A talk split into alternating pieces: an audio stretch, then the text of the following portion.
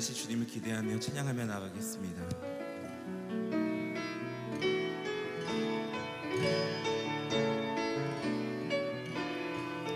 허무한 시절 지낼 때, 허무한 시절 지낼 때, 깊은 한숨 내쉴 때, 그런 풍경 보시며 간식하는 분이네. 고와 같이 너희를 버려두지 않으리.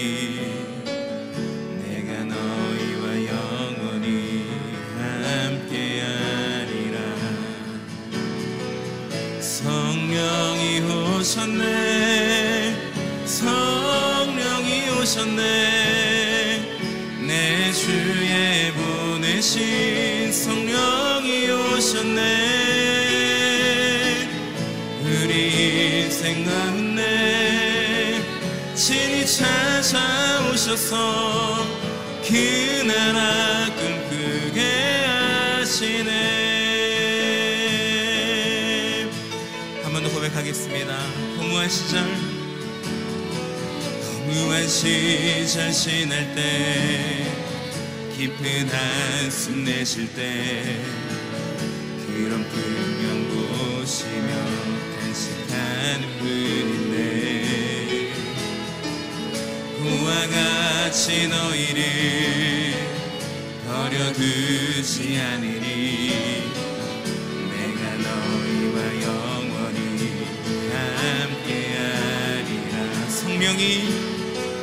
성령이 오셨네. 성령이 오셨네. 내 주에 보내신 성령이 오셨네. 우리 인생 가운데 친히 찾아오셔서 그 나라 꿈꾸게 하시네. 억눌린 자, 갇힌 자,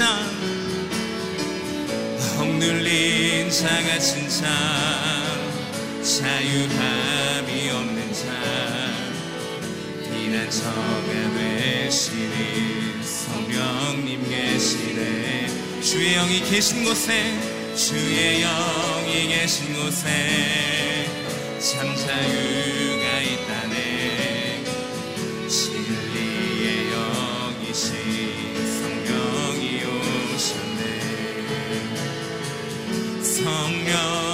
오셨네.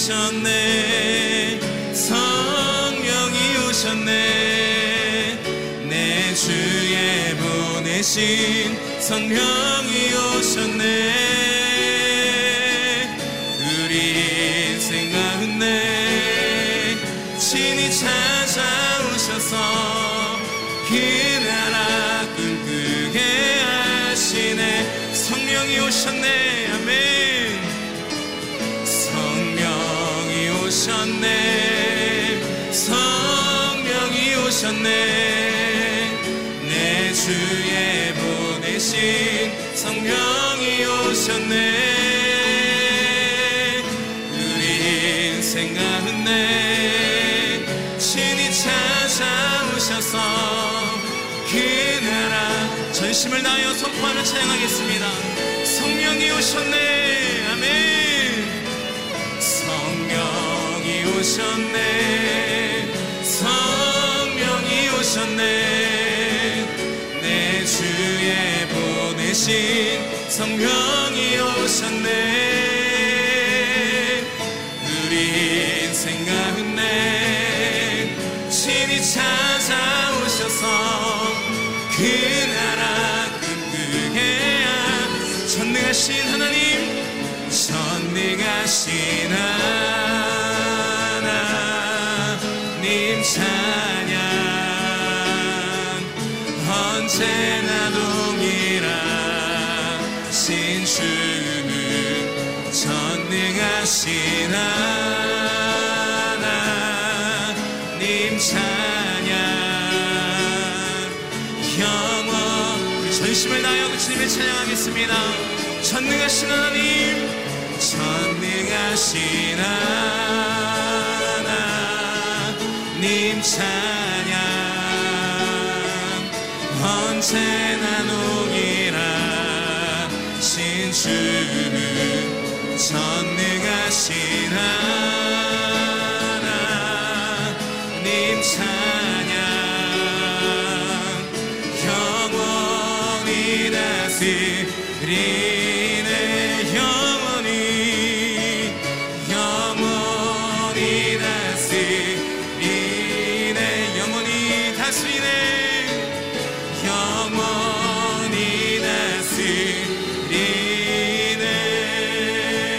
하나님 아버지, 이 새벽 간절히 주님의 이름을 부르며 나아갈 때 성령의 충만함을 더하여 주시고 우리의 영혼과 우리의 심령에 그 주님의 온전한 통치가 우리의 일상 가운데 나타나는 은혜의 시간 되어질 수 있도록 인도하여 달라고, 이 시간 우리의 영혼을 위해서 역사하실 주님을 바라보며 주 이름 한번 부르시고 간절하게 기도하며 나아가겠습니다. 주여, 하나님 아버지, 오늘 이 은혜의 자리로 우리를 인도하여 주시고 약속하신 주의 성령을 나뉘어 주시옵소서. 하나님, 이 시간 주의 이름을 부르며 간절히 주를 찾고 나가는 모든 영혼들마다 하나님 말씀 가운데 인생의 난제가 풀려질 수 있도록 하나님 인도하여 주시고, 땅만을 쳐다보던 우리의 시선 이제 주를 바라볼 수 있도록 인도하여 주시고, 주님의 말씀 붙들고 나가는 거룩한 결단이 우리 모든 예배자들 가운데 임하는 시간 되어질 수 있도록 인도하여 주시옵소서. 내 삶에 역사하시는 주님을 바라보며 하나님이 역사하실 주의 말씀 앞에 나아가옵니다. 하나님, 우리의 심령 겸손케 하실사 주의 말씀이 우리 귓가에 들려지게 하여 주시고, 그 들려지는 말씀 붙들고 이 시간 믿음으로 결단할 때 주의 말씀이 나를 인도하는 그 놀라운 통치가 우리의 삶 가운데 나타나는 시간 되어질 수 있도록 인도하여 주시옵소서. 하나님 아버지, 감사합니다. 지난밤도 주님의 은혜 가운데 단잠자게 하시고 우리의 삶의 첫 시간 예비하며 하루의 문 열게 하심을 감사합니다. 나의 의지로 이곳에 온 것처럼 보이지만 주께서 나를 깨워주시고 오늘 여기까지 인도하여 주셨사오니 우리가 들어야 할 주의 말씀이 우리 귓가에 들려지게 하여 주시고, 그 말씀으로 잠자는 우리의 영혼이 깨어나는 놀라운 은혜의 회복의 시간 되어질 수 있도록 인도하여 주시옵소서. 함께 하실 주님 찬양합니다. 예수님의 이름으로 감사하며 기도 올리옵나이다. 아멘. 양재온누리교회 일부 새벽 예배에 오신 모든 성도님들 주님의 이름으로 환영하고 축복합니다. CGN TV와 유튜브를 통해 예배하시는 모든 성도님들 축복합니다. 우리 모두가 말씀 앞에 충만한 시간 되시기를 축복합니다. 오늘 우리에게 허락하시는 하나님의 말씀은 사사기 20장 1절에서 16절까지의 말씀입니다. 저 한 절, 여러분 한 절 교독하도록 하겠습니다. 그리고 단에서부터 브엘세바까지, 그리고 길라 땅에서 모든 이스라엘 자손이 나와서 동시에 미스바의 여호와 앞에 모였습니다. 모든 백성의 지도자들, 곧 이스라엘의 모든 지파의 지도자들은 하나님의 백성 앞에 섰습니다. 칼을 뽑아든 군인은 40만 명이었습니다. 베냐민 지파는 이스라엘 자손이 미스바로 올라갔다는 것을 들었습니다. 이스라엘 자손들이 말했습니다. 어떻게 이렇게 악한 일이 일어났는지 말해보아라. 그러자 살해된 여자의 남편인 그 레위 사람이 대답했습니다. 나만의 첩이 하룻밤을 머물려고 베냐민에 속한 기브아로 갔습니다. 밤중에 기브아 사람들이 나를 공격하려 일어나서 집을 둘러쌌습니다. 그들은 나를 죽이려 했으며 내 첩을 능욕하여 결국 그녀를 죽게 했습니다. 그들이 이스라엘에서 악하고 수치스러운 짓을 했기 때문에 내가 내 첩을 데려다가 토막을 내서 이스라엘 땅 온 지역에 보냈습니다. 보십시오, 여러분 모두가 이스라엘 자손입니다. 여기서 의논하고 조언을 해주십시오. 모든 백성들이 일제히 일어나 말했습니다. 우리 가운데 어느 누구도 자기의 천막으로 가지 않고 우리 가운데 어느 누구도 자기 집에 돌아가지 않을 것이요, 이제 제비를 뽑아서 우리가 기브아를 치러 올라갈 것이다. 이것이 우리가 기브아에 대해 할 일이다.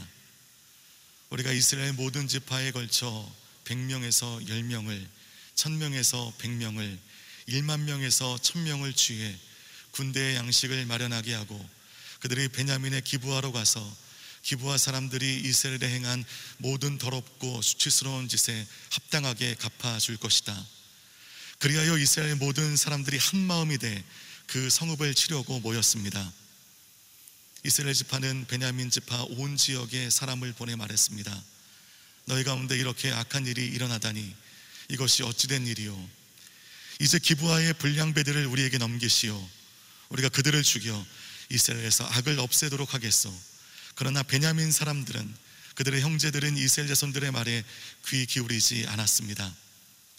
베냐민 사람들이 각 성읍으로부터 나와 이스라엘 자손들과 싸우려고 기브아에 모였습니다. 그날 각 성읍에서 모인 베냐민 사람은 칼을 뽑아든 2만 6천 명 외에도 기브아 주민들이 700명이나 선별대에 모였습니다. 이 사람들 가운데 선별된 700명은 왼손잡이였는데 이들은 무림매로 돌을 던지면 머리카락도 실수하지 않고 마칠 수 있었습니다. 아멘. 이 말씀 본문으로 이상주 목사님 말씀 증거해 주시겠습니다.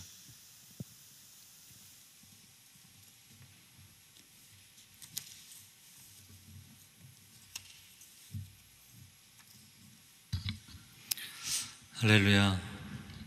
오늘 하루도 말씀으로 성령으로 충만한 하루가 되시길 축복합니다.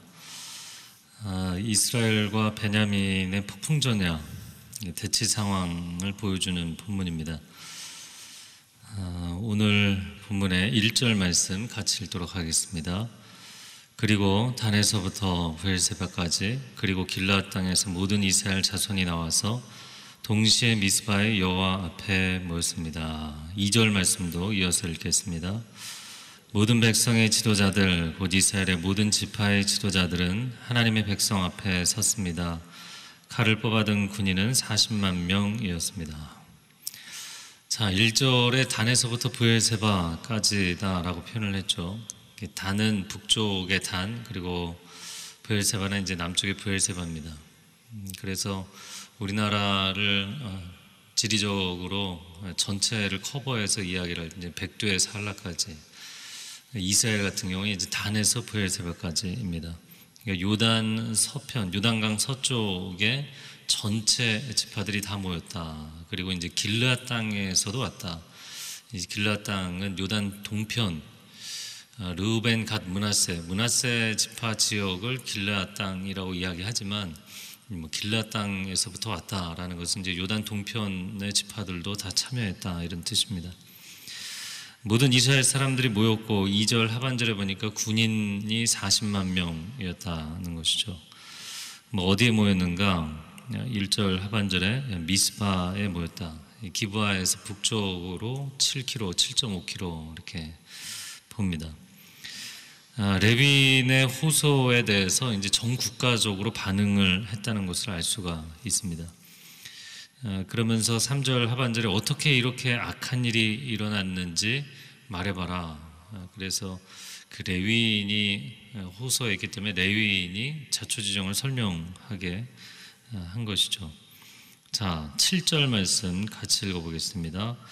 보십시오. 여러분 모두가 이스라엘 자손입니다. 여기서 의논하고 조언을 해 주십시오. 자, 이렇게 악행을 저지른 기브아 사람들에 대해서 어떻게 해야 될지, 어떤 것이 상응하는 조치일지 의논을 하고 조언을 해달라, 조언을 한다라고 이제 번역을 했는데, 의논을 하고 어떤 액션을 취할지 결정을 해달라는 뜻입니다. 이어지는 8절과 9절 말씀 같이 읽어보겠습니다.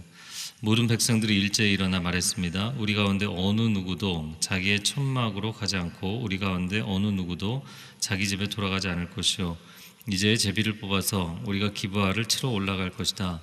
이것이 우리가 기브아에 대해 할 일이다. 이게 무슨 얘기인가요? 우리가 각자 집으로 돌아가지 않는다는 얘기는, 이렇게 모여서 그런 일이 있었어? 그러고 돌아갈 수는 없다는 거예요. 그런 일이 있었다는 것을 들은 이상 여기서 우리가 무슨 액션을 해야 된다. 그런데 이제 제비를 뽑는다라고 되어 있어요. 이 제비를 뽑는 게 왜 제비를 뽑는 걸까요? 일부 지파만 올라간다는 개념은 아니죠. 바로 그 다음 절에 보면 1000명 중에 100명, 10,000명 중에 1000명, 그러니까 이제 10분의 2를 선택하는 제비뽑기가 아니었는가? 아니면은 뭐 사사기 첫 시작에 어느 지파가 먼저 올라갈 것이냐? 어쨌든 간에 이 전쟁을 치르는 데 있어서 누가 먼저 출정할 것이냐, 이 부분을 놓고 제비를 뽑는 개념이었어요. 제비를 뽑아서 우리가 어쨌든 간에 기브아를 치러 올라갈 것이다. 이것이 우리가 마땅하게 기브아가 행한 악에 대해서 상응하는 조치를 취하는 것이다. 그런 이야기를 나눕니다. 자, 11절 말씀 같이 읽겠습니다. 그리하여 이스라엘 모든 사람들이 한마음이 돼 그 성읍을 치려고 모였습니다.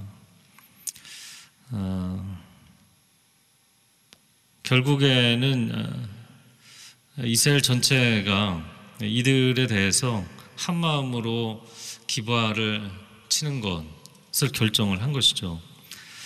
우리가 이제 모세오경을 보면, 이제 모세오경 이후에 이제 여호수아, 사사기 이렇게 이어진 것인데요.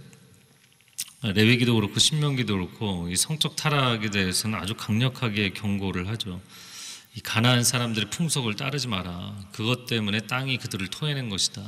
너희도 똑같은 짓을 하면 땅이 너희도 토해낼 것이다. 하나님의 징계에 대해서 경고하셨습니다. 특별히 뭐 성전 창기, 성전 미동, 남창을 이야기하는 거죠. 이런 것은 뭐 있을 수 없다. 근데 이 상황은 거기서 어떻게 보면 한 단계 더 나간 소돔과 고모라 같은 동성애 문제였던 거죠. 자, 이스라엘 전체가 이런 성적 타락의 사건에 대해서 엄중하게 생각하고 징계를 결정한 것은 잘한 것입니다.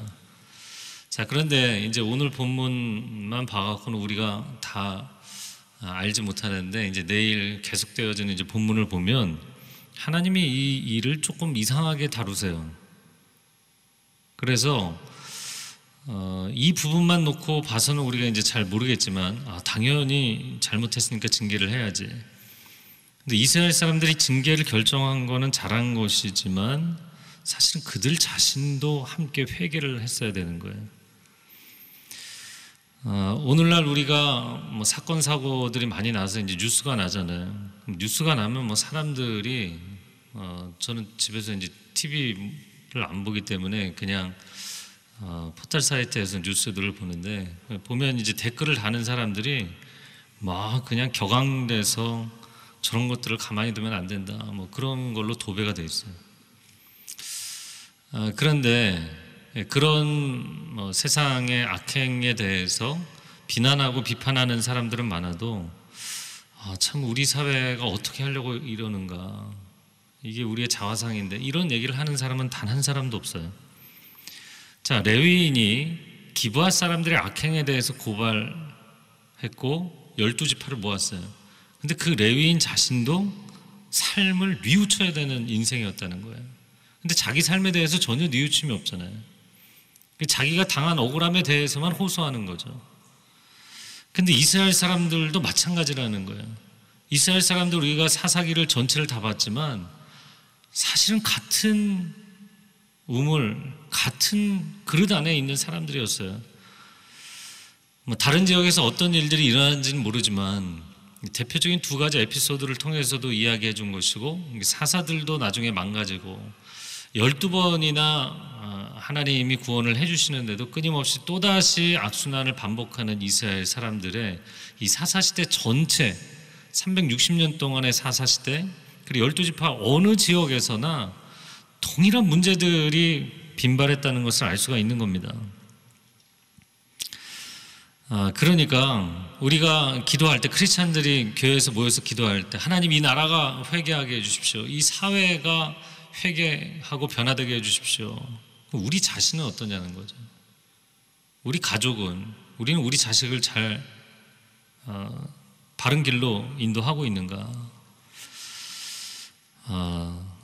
에스라나 느헤미야, 다니엘 같은 경우에는 민족의 죄, 국가의 죄를 자신의 죄로 하나님 앞에 회개했죠.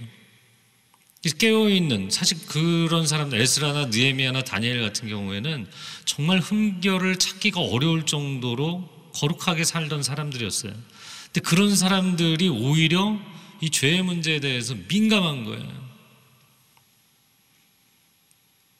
이 세상이 참으로 안타까운 것은 더 악한 자와 덜 악한 자가 싸우는 세상이 되었기 때문이에요. 악인과 선인의 싸움이 아니라. 근데 여전히 더 안타까운 것은 교회, 그리고 교회를 다니는 사람들은 내가 선인의 입장, 의인의 입장에 있고 세상은 악인의 포지션에 있다라고 보는 거예요. 그래서 선악의 대결 구도로 보기 때문에 회개가 안 일어나는 거예요. 회개를 선포하면 사람들 기도 안 해요, 잘. 이제 그 생명 존중을 위한 그 40일 캠페인을 하고 홍대 입구역에 가서 피켓 들고 시위하잖아요. 낙태 반대 운동을 해야 되는데 이 제 마음 가운데 참 참담한 것은, 그럼 우리 자신은 생명을 존중하는가? 교회 안에 찾아온 한 사람도 환영하지 않는 우리가 진짜 생명을 존중하는가? 한 영혼에 대한 존중함이 있는가? 저는 이제 목회적으로 전체적으로 관리를 해야 되니까 새 가족들이 들어오고 새 가족 중에서 몇 분이나 사주가 지나서 1대1을 시작하고 또 다 그게 지나서 얼마나 순회 공동체에 정착이 되고, 여러분 몇 프로나 될 것 같아요? 50%만 돼도 굉장히 잘 정착하는 거예요. 거의 그거 반토막도 안 돼요. 50%의 반토막도 안 돼요. 한 영혼에 대해서 과연 우리가 얼마나 애정이 있고 헌신이 있는가. 여러분 집에 갓난아기가 태어났는데 젖도 안 물리고 아이를 포대기로 싸주지도 않고 옷도 갈아입히지 않고 기저귀도 갈아주지 않고 그렇게 내버리겠냐고요. 방치하겠냐고요. 근데 오늘날 대형교회들은 방치합니다. 그냥 알아서 당신이 신앙이 크든 말든 이렇게 방치합니다. 근데 우리가 무슨 세상에 나가서 생명 존중을 외치겠어요, 피켓 들고. 우리 자신이 하지 않으면서. 이게 교회 역사가 30년, 40년, 50년, 100년 이렇게 가잖아요. 그러면 나도 한때 젊었을 때 다 양육했고 다 순장했고 이제는 좀 피곤하다, 이젠 졸업하고 싶다, 그런 마음들이 많아요. 그러니까 지역교회에서 또 저희 교회로 오신 분들이 지역교회 가보니까 다 그냥 가족 친척으로 연결이 돼서 제가 그 안에 들어갈 수가 없었습니다. 근데 제 마음 가운데 또 걱정이 되는 거예요. 이 큰 교회에 와서 혼자서 알아서 헤쳐나가야 될 텐데 이 망망대에서 어떻게 이 사람이 적응을 할까 걱정이 되는 거예요. 여러분 세상을 향해서 참 세상이 문제가 많아, 시대가 문제가 많아 이렇게 얘기를 하지만 과연 우리는 우리 자신을 보고 있느냐는 거예요. 12절 말씀 12절 13절을 읽겠습니다.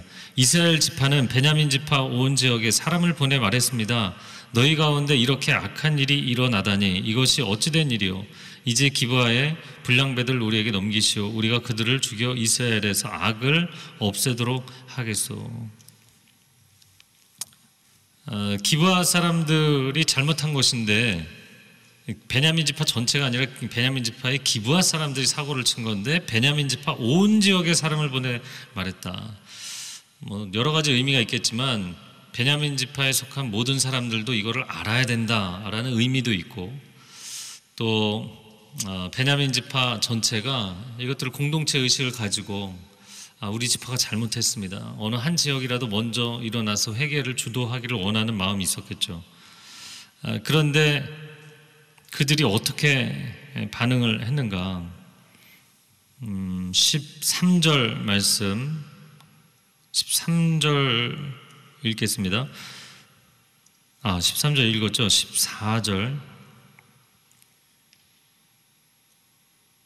할렐루야. 제가 13절 상반절까지 읽었군요. 13절 하반절 13절 하반절 보겠습니다. 그러나부터 시작. 그러나 베냐민 사람들은 그들의 형제들인 이스라엘 자손들의 말에 귀 기울이지 않았습니다. 그리고 이제 싸우려고 모여들었다. 그 숫자가 26,700명이었다 라는 거예요. 기브아의 불량배들을 내놓아라, 이들을 제거해서 악을 제거하겠다 했더니 말을 듣지 않았어요.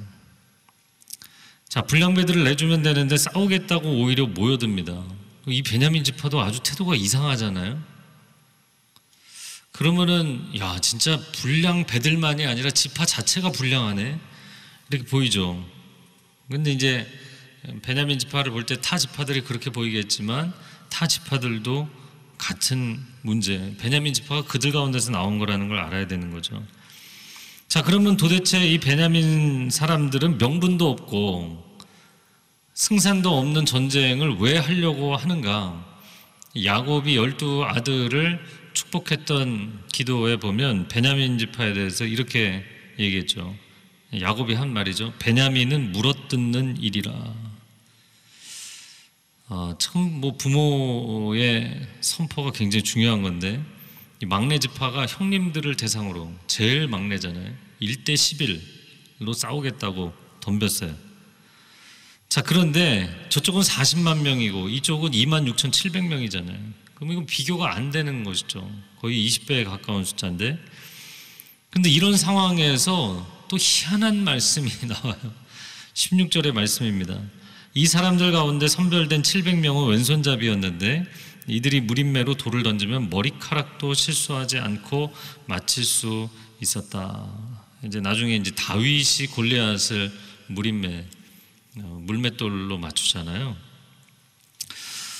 그래서 지금 베냐민 지파가 상당히 불량한 태도로 나온 거거든요.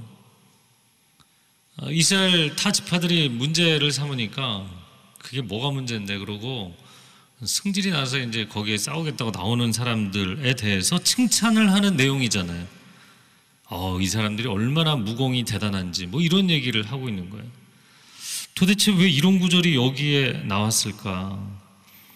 16절에 보면 선별된 700명은 왼손잡이인데, 저도 왼손잡이인데 왼손잡이인데 무림매로 돌을 던지면 머리카락을 맞춘다. 그래서 개역 한글에서는 홀이라도 틀림이 없이 맞춘다. 예. 이게 실입니다. 머리카락, 이 얇은 거를. 그러면 어디서 맞추느냐? 당시 이제 물맷돌을 맞추는 게 사정거리 90m 밖에서. 예, 물맷돌은 자기도 움직이면서 던지는 거고, 골리앗 같은 타겟은 또 타겟 자체가 무빙 타겟이었죠. 그래도 머리카락을 맞춘다. 이게 대단한 실력이죠. 한국 양궁이 뭐 대단하다 그러는데, 뭐 매년 한국 양궁을 어떻게 순위권에서 밀어낼 거냐, 이것 때문에 규정을 계속 바꿔왔잖아요. 그런데 최근에는 보니까 70m더라고요. 70m 서 있는 타겟을 그렇게 정조준해서 쏘는 거잖아요. 엑스텐을 맞추는 거 우리가 이제 놀랍다고 이야기하지만 이미 베냐민 지파 사람들이 이걸 하고 있었던 거고요. 그것도 더 먼 거리에서 더 작은 타겟을 맞췄던 거죠. 자, 그런데 역대상 12장 2절에 보면 이 베냐민 지파 사람들에 대한 이야기를 하는데 이렇게 얘기합니다. 이들은 활을 가졌고 오른손과 왼손 곧 양손으로 화살을 쏘거나 무림맷돌을 던질 수 있었으며 베냐민 지파 출신으로 사울의 친척들이었습니다. 그래서 이런 사람들이 베냐민 지파에 이제 계속 이어져 온 것을 알 수 있는데, 양손잡이, 예, 그리고 칼과 활과 물맷돌을 다 사용할 수 있던 뭐 전천후 인간 병기들 뭐 그런 겁니다. 그래서 베냐민 지파가 이제 내일 본문에 보면 이스라엘을 2번이나 이제 이기게 되죠. 자, 베냐민 지파가 도대체 무슨 자신감으로 이렇게 나왔는가 싶은데, 자기 실력에 대한, 자기 무공에 대한, 하나님을 믿는 게 아니라 내 주먹을 믿지, 뭐 이런 정말 뭐 무법한 시대인 거예요. 이 세상이, 이 세상을 바라보면서, 이 시대를 보면서 안타까운 것은 위정자들이 이 시대의 악에 대해서 청산하고 심판한다고 이야기를 하는데 또 다른 악인이 세상의 악을 제거하겠다고 얘기를 하고 있으니까 이게 사람들이 이제 마음이 어려운 거예요. 결국에는 세상에서 우리가 최선을 선택하거나 차선을 선택하는 것도 아닌 차악을 선택해야 되는 그런 시대에 살아가는 것이죠. 이 다윗이 사울왕 때문에 참 고생을 많이 했는데 다윗은 왕이 돼서 사울보다 더 악한 짓을 했다. 그걸 알아야죠. 우리 자신을 사울이라고 묵상하지 않고 다윗이라고 묵상할 때는 다윗이 저질렀던 악에 대해서도 정직하게 묵상을 해야 되는 것이죠. 세상에 대해서 손가락질하지만 과연 우리는 어떻게 살고 있는가? 정말 한 생명을 소중하게 여기는가? 우리의 신앙생활, 죄 지은 사람에 대해서 돌을 드는 데 익숙한가? 아니면 그런 상황에 너희 중에 누구든지 죄가 없는 자가 먼저 돌로 치라. 주님의 그 음성을 들을 수 있는 사람들인지. 저를 한번 따라해 보시겠어요? 내가 변하면 세상이 변합니다. 그래서 우리가 기도할 때요, 내 반대편에 있는 사람들에 대해서, 내 반대 진영에 대해서 막 영적 전쟁 선포하고 기도하는 것만 하시면 안 돼요. 딱 선악의 구도로 갈라놓고 저쪽은 타도의 대상. 근데 하나님 보실 때는 너가 변해야 된다. 너만 변하면 다 변할 수 있는데. 서로 비난만 하다가 400년이 간 거예요. 사사시대. 저 집파 문제 있다, 저 집 문제 있다, 저 집사 문제 있다. 그럼 그 사람을 변화시킬 수 없는 나는 누구냐는 거죠. 별 다를 바 없이 살아가는 나는 누구냐는 거죠. 로마서 1장에 세상의 악에 대한 말씀을 하고 로마서 2장에 그걸 비판하는 유대인들, 너희는 다를 줄 아냐 그러잖아요. 똑같다는 거잖아요. 자, 이 시간 기도하겠습니다. 기도할 때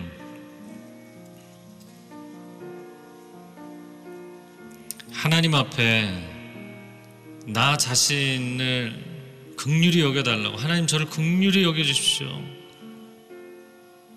이게 정말 한 인생이 중요하다는 걸 하나님 앞에 어필하는 기도이지만, 내가 또 다른 한 생명에 대해서, 한 영혼에 대해서 소중히 여기는 마음이 없다면 굉장히 이기주의적이고 샤머니즘적인 신앙생활일 수밖에 없는 거예요.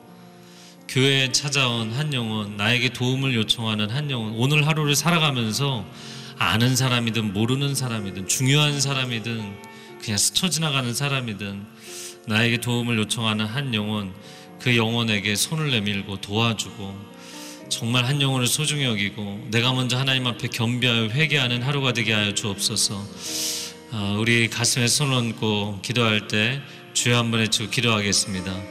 주여, 사랑하는 주님, 이 시대를 향하여서, 세상을 향하여서 악하고 어리석고 부패하였다고 비난하고 비판하고 정죄하고 영적 전쟁을 선포하며 기도할 뿐만 아니라, 하나님, 우리 자신이 세상과 다를 바 없이 우리도 부패하였고 죄악 가운데 있고 거짓되고 어리석은 삶을 살고 있는 것을 하나님 앞에 회개하며 나아갑니다. 정직하게 우리 자신을 돌이켜보고 하나님 앞에 회개하며 나아갈 때 우리 자신이 근본으로부터 정결케 되며 새로워지는 은혜가 있게 하여 주옵소서.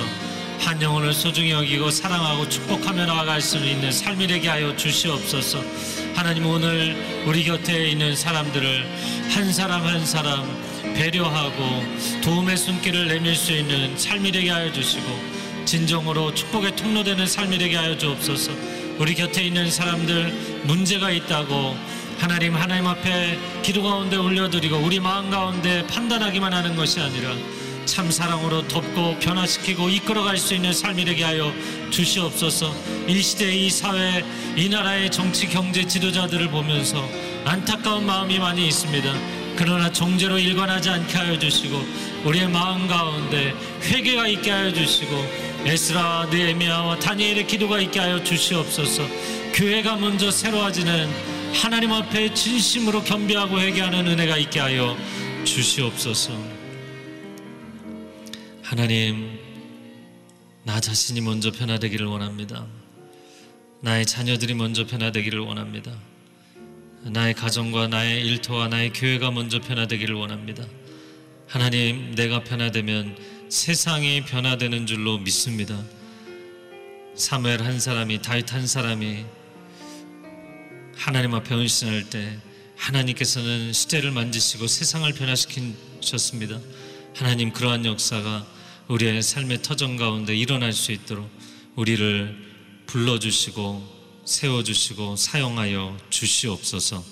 이제는 우리 주 예수 그리스도의 은혜와 하나님 아버지의 극진하신 사랑과 성령의 교통하심이 오늘 하나님 앞에 우리 자신을 돌이켜보고 겸비하여 회개하며 나아가는 귀한 하나님의 백성들 위해, 소중한 가정과 자녀들과 일터 위에, 한국교회 위에, 저 북녘땅 위에, 그리고 선교사님들 위해 이제로부터 영원토록 함께하여 주시기를 간절히 축원하옵나이다. 아멘.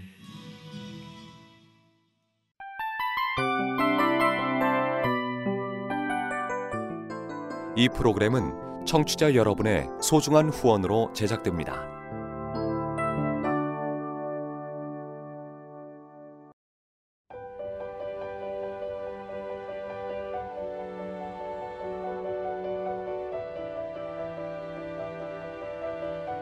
세상에는 수많은 교회들이 있지만 더 깊이 있는 말씀 강해를 찾기 위해 크기로만 교회를 선정하지 않습니다.